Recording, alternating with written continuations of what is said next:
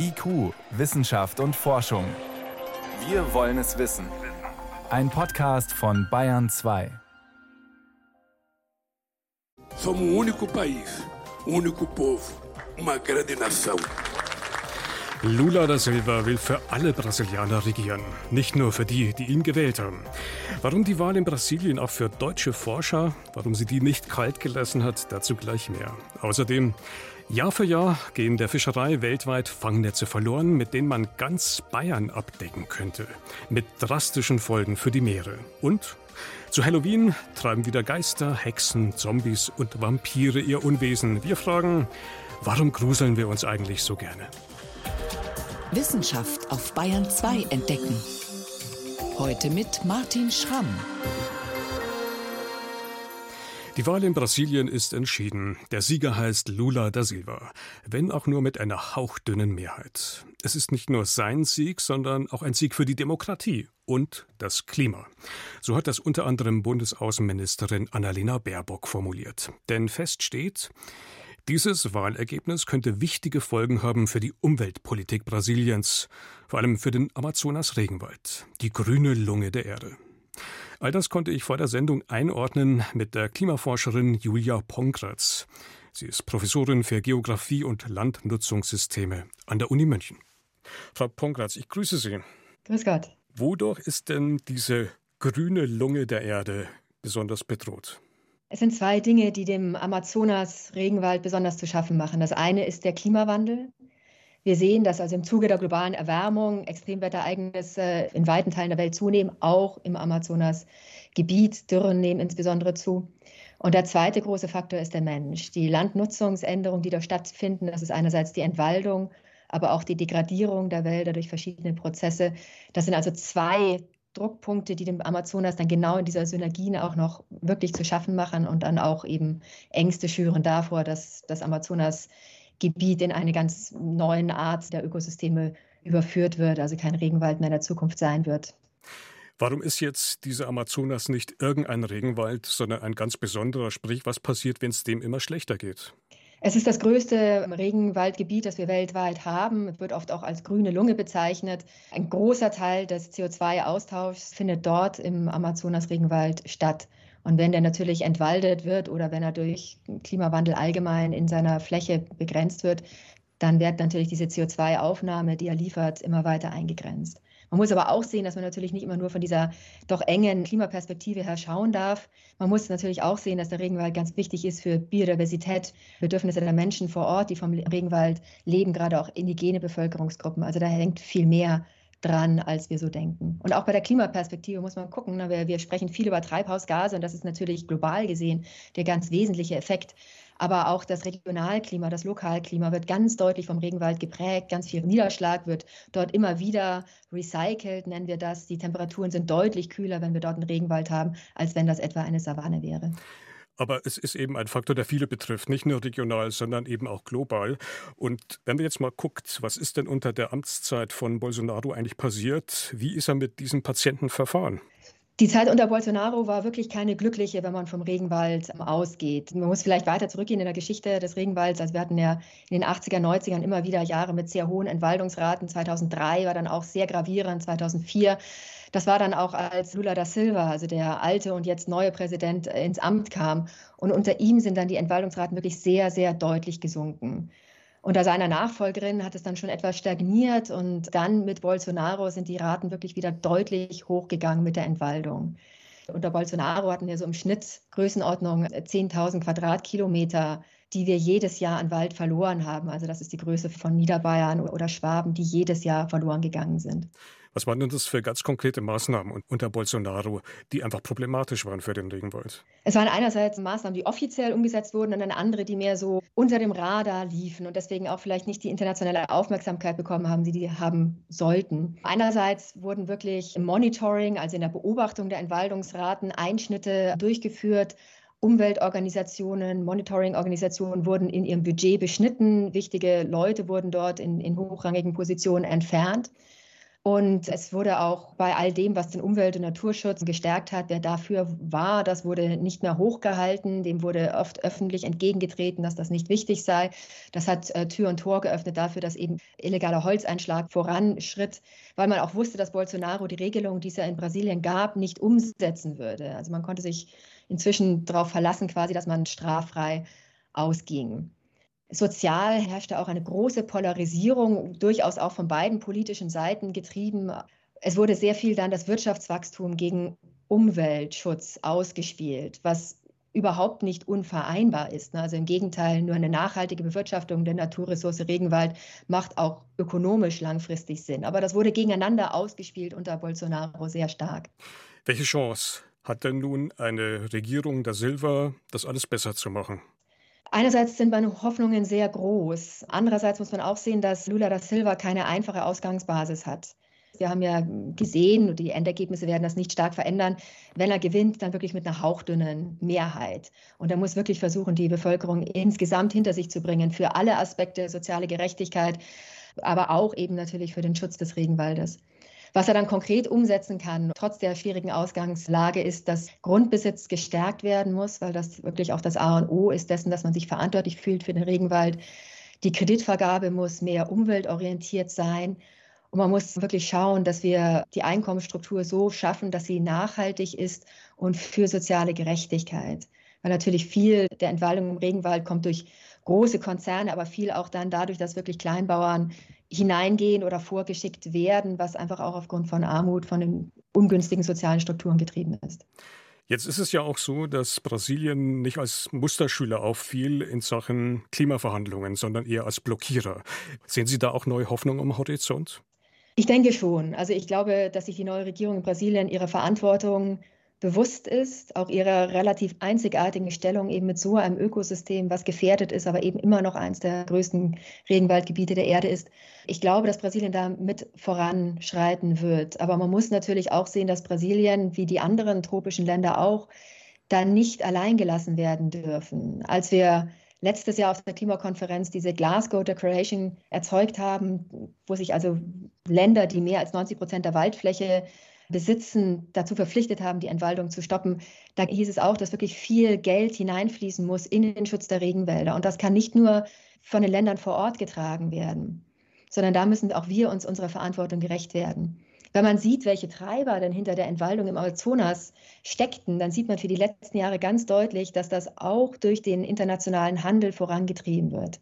Die größten CO2-Flüsse, die man sieht, die im Handel von Holz- und Landwirtschaftsprodukten stecken, kommen aus Brasilien, gehen nach China und in die EU, vor allem auch für den Export von Soja. Und damit sehen wir, dass wir wirklich große Verantwortung haben und auch eine große Chance, dass wir hier mit in Europa, mit in Deutschland beeinflussen können, was im Amazonas geschieht. Also wir stehen da auch mitten in der Pflicht. Dennoch, Ihr Fazit, Frau Pongratz, ist der Sieg da Silvas absehbar auch ein Sieg fürs Klima? Es ist die unbedingte Voraussetzung gewesen, dass wir den Schutz der Regenwälder voranbringen. Aber wir dürfen uns da jetzt überhaupt nicht ausruhen. Ich bin verhalten optimistisch, aber wir werden in ein, zwei Jahren sehen, ob wir wirklich hier eine Kehrtwende erzeugen, die Kehrtwende, die es so dringend braucht. Sagt die Klimaforscherin Julia Pongratz von der Uni München. Frau Pongratz, danke fürs Gespräch. Ich danke Ihnen, Herr Schramm.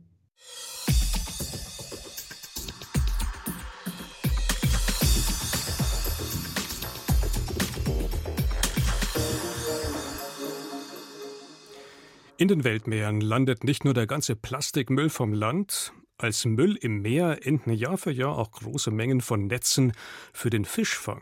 Netze, die schon lange nicht mehr aus Hanf, Sisal oder Leinen hergestellt werden, sondern aus Polypropylen, Polyethylen, Polyamid und so weiter.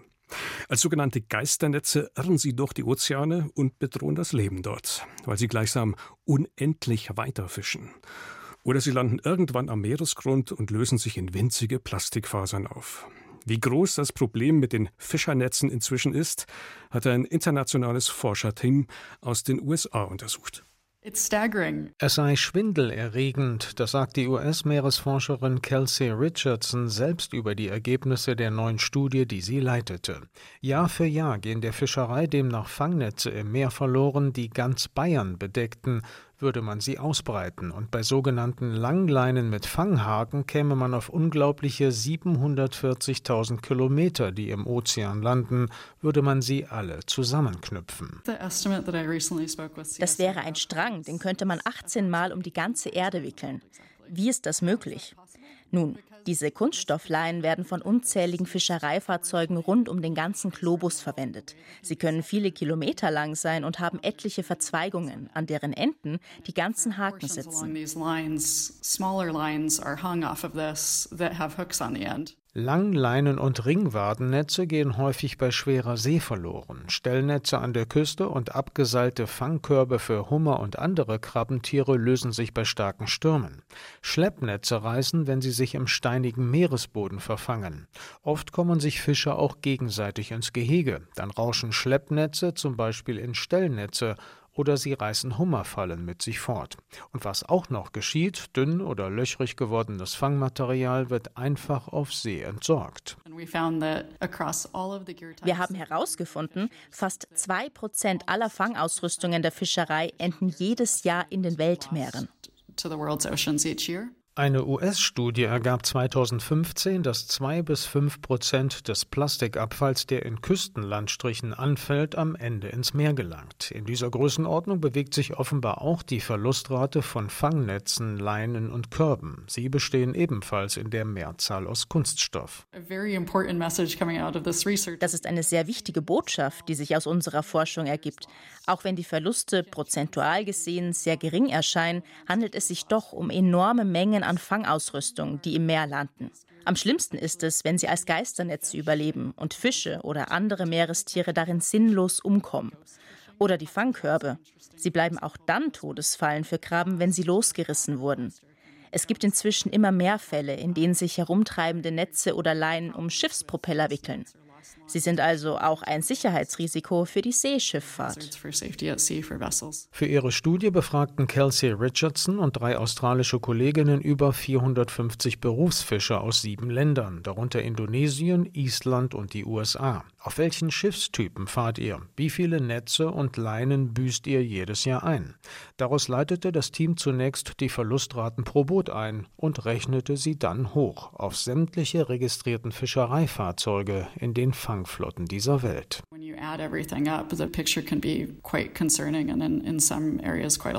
Das Bild sei insgesamt besorgniserregend, in manchen Regionen sogar alarmierend, klagt die Studienleiterin. Damit meint sie vor allem asiatische Fanggebiete und den Pazifik vor Südamerika, aber auch das Mittelmeer. Es ist einer der Hotspots, was abgerissene Langleinen angeht. Man kann davon ausgehen, dass wir mit unseren Zahlen sogar untertreiben und noch viel mehr Netze und Leinen im Meer landen. Es gibt nämlich auch noch die illegale und die Freizeitfischerei. Die haben wir aber nicht erfasst. Man könnte Fangausrüstung mit Schiffsnummern markieren und die Verursacher im Falle eines Verlustes identifizieren und haftbar machen. Man könnte viel bessere Möglichkeiten zur Reparatur dünner werdender Netze schaffen. Man könnte Fangaktivitäten räumlich und zeitlich besser abstimmen. Aus Sicht der Forscherin gibt es durchaus Wege, um die Vermüllung des Meeres durch die kommerzielle Fischerei zu verringern. Wie Fischereinetze die Meere als Plastikmüll belasten. Ein Beitrag von Volker Mrasek war das. Sie hören Bayern 2, es ist 18.18 Uhr. 18. Bayern 2. Wissenschaft schnell erzählt.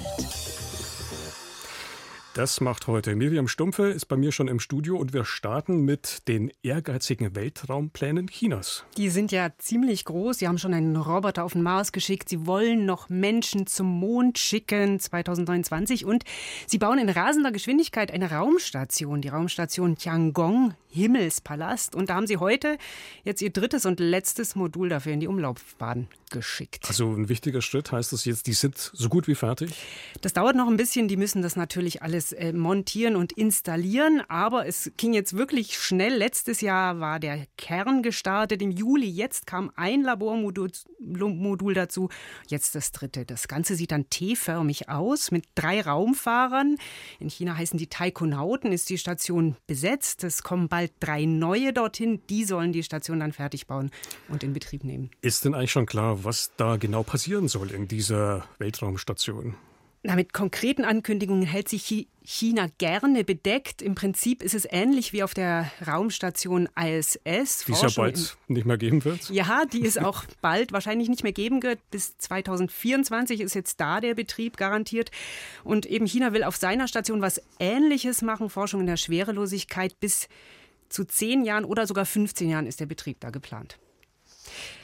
Dann geht es um die Frage jetzt, wie viel kostet uns die Klimaerwärmung? Wird teuer, so viel steht fest. Ne? Ja, gibt viele Berechnungen dazu. Und wenn es zum Beispiel um Dürren, Ernteausfälle geht oder Zerstörungen, wenn Stürme und Überschwemmungen heftiger werden, da hat man schon viele Schätzungen gehabt. Es geht ja auch um konkrete Sachen, die da kaputt gehen.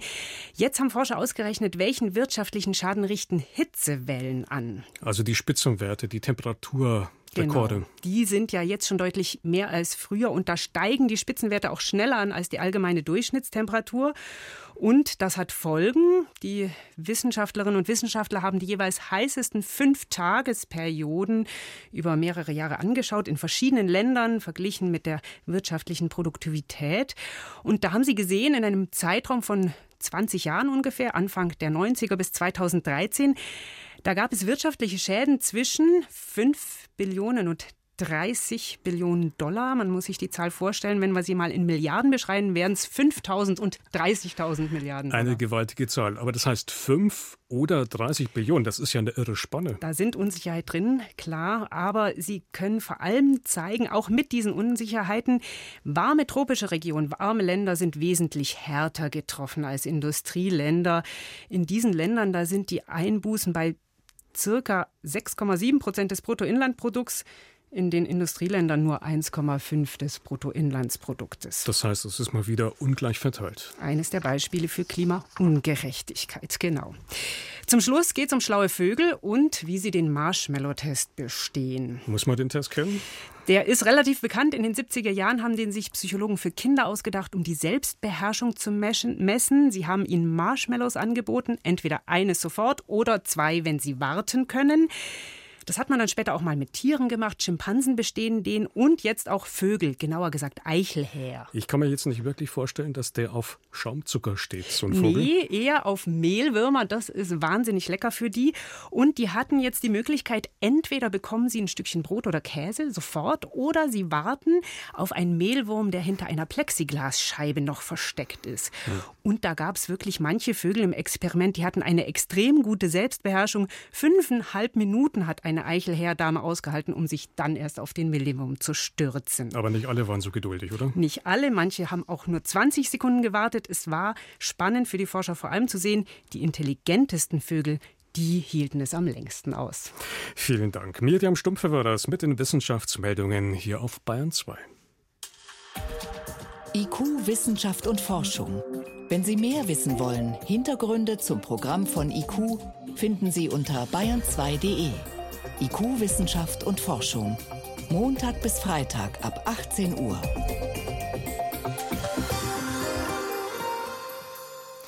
Von heute auf morgen ist wieder eine ganz besondere Nacht. Halloween hat sich zu einer kruden Mischung aus allen möglichen Bräuchen entwickelt. Fratzen in Kürbissen sollen böse Geister abschrecken, Hexen, Skelette, Zombies, Vampire und ähnliche Gestalten treiben ihr Unwesen. Was die Frage aufwirft, warum gruseln wir uns eigentlich so gerne? Warum fasziniert uns das Grauen? Ja, warum verspüren manche Menschen offenbar eine regelrechte Angstlust, wie Psychologen das nennen? Das konnte ich mit Peter Walschburger besprechen. Er ist emeritierter Professor für Biopsychologie an der Freien Universität Berlin. Und er hat zunächst erklärt, woher diese Angstlust eigentlich kommt. Das kommt von unserer Natur. Wir sind ja Lebewesen, deren Vorfahren, also in der alten Altsteinzeit, immer schon mit Naturproblemen, mit Attacken von wilden Tieren und mit fremden Gruppen also Angst ist eine angeborene Tendenz von unser einem auf Gefahren zu reagieren. Und wenn wir selber in einer sicheren Situation uns wähnen, dann kommt so etwas auf, was Biologen Spielen im entspannten Feld nennen, weil das nämlich bei Tieren auch passiert. Wir beschäftigen uns dann gerne mit dem Überwinden solcher Gefahrensituationen und das ist der Hintergrund von Angstlust. Spielen im entspannten Feld, interessanter Begriff. Welche Vorteile bringt uns dieser spielerische Umgang mit der Angst offensichtlich? Ja, das hat im Grunde einen enormen Anpassungsvorteil für unsere Kinder etwa, die rausgehen im sozialen Kontext und ein klein bisschen sich gruseln. Wenn es Nacht ist, dann ist es eben unheimlich und man muss sich überwinden. Da sind die Ängstlicheren da, die werden an die Hand genommen von den Unängstlicheren. Und dann geht man gemeinsam in dieses etwas Unheimliche, in die unheimliche Umgebung. Und durch dieses Feiern, durch die ganzen ritualisierten Lustbarkeiten, durch das Mitschleppen der Kürbisse und die Forderung nach Süßem und so weiter, wird das Ganze zum Spektakel und übrig bleibt letztlich die Lust an dieser Erregung. Aber jetzt nochmal ganz konkret benannt, was ist sozusagen vielleicht auch der evolutionsbiologische Vorteil dieses spielerischen Umgangs mit der Angst, die letztendlich zu dieser Angstlust auch führt? Der Vorteil liegt darin, dass wir wesentlich angepasster sind an gefährliche Situationen, weil man Angst nur überwinden kann durch eine konstruktive Haltung, indem man einmal durchgeht durch die Angst. Und das klappt natürlich am allerbesten in Modellsituationen, in ritualisierten Situationen, im entspannten Feld, wo man selber weiß, man ist ja in Sicherheit. Das heißt, das ist ja offensichtlich ein zentraler Aspekt. Wie wichtig ist, dass das Ganze eben eine Illusion bleibt. Niemand hat ja Lust, tatsächlich einem Serienkiller irgendwie im realen Leben zu begegnen, sondern offensichtlich lebt das Ganze davon, dass es nicht real ist, sondern eine Illusion bleibt. Ja, es ist vielleicht auch interessant, darauf hinzuweisen, dass neurophysiologisch, also in unserem Gehirn, ein angstbezogenes Event oder eine Situation oder ein Reiz so verarbeitet wird, dass wir zunächst diese Angst körpernah erleben und einfach nur weg wollen. Das ist ein intuitiver Impuls. Und kurze Zeit später kommt ein Mechanismus im Gang, der arbeitet die näheren Umstände aus. Lohnt sich denn das überhaupt jetzt wegzurennen? War das jetzt eine gefährliche Sache? Ach nein, ich bin ja in Sicherheit. Und deswegen kommt die Lust nach der Angst. Also das erfordert eine gewisse Zeit. Während die Angst sozusagen am Anfang ist, kommt die Lust danach. Und das ist ein gut ausgearbeitetes neuropsychologisches Modell, was auch empirisch unterstützt ist. Das macht die adaptive, die Anpassungsqualität dieser Angstlust aus. Wenn wir uns jetzt vielleicht auch von Halloween selbst auch noch mal ein bisschen lösen und den Blick weiten. Wann ist denn der Punkt erreicht, wo dieser Konsum von Angst und auch zum Beispiel von Horror nicht mehr positiv ist? Wann ist es kein spielerischer Umgang mehr, der uns wirklich auch vielleicht entwicklungspsychologisch weiterbringt? Ja, das kann jederzeit passieren. Einmal ist es entwicklungspsychologisch wichtig, wie alt die Menschen sind. Also ganz kleine Kinder, die sind nicht geeignet für solche Dinge, weil die sehr viel Sicherheit brauchen. Die brauchen allererst mal Urvertrauen. Und das kann sich leicht in Horrorszenarien umgestalten. Also wenn ein Kind bei seiner Mutter daheim ein Spiel macht, die Mutter macht kurz eine Maske vors Gesicht und sie nimmt die Maske wieder runter, dann ist das Kind zunächst verblüfft und dann kräht es vor Verlust vielleicht. Wenn aber die Maske aufgezogen wird beim Arzt, wo das Kind ohnehin beklommen hinkommt und irgendeine Gefahr wittert, dann fängt es an zu weinen und dann wäre es überfordert. Also man muss die entwicklungspsychologischen Aspekte betrachten, man muss aber auch die äußeren Umgebungsbedingungen betrachten und man muss, also ob jetzt die Gesellschaft insgesamt in einer schwierigen Lage ist, so wie das tatsächlich bei uns momentan der Fall ist. Und man muss die individuellen Unterschiede betrachten. Wir haben Menschen, die sehr ängstlich sind von ihrem Naturell. Die sind dann ganz schnell überfordert und nähern sich solchen Ereignissen gar nicht mehr oder werden schnell traumatisiert. Die anderen, die brauchen einen ganz starken Tobak, die brauchen unglaublich starke Reize. Und deswegen ist es auch für Regisseure solcher Events oder von Kriminalfilmen unglaublich schwer, die richtige Mischung zu finden. Das muss realistisch sein einerseits, darf aber nicht nur Schrecken verbreiten. Warum sich Menschen gerne gruseln, der Biopsychologe Peter Walschburger war das über sogenannte Angstlust. Herr Walschburger, vielen Dank für das Gespräch. Gerne, Herr Schramm.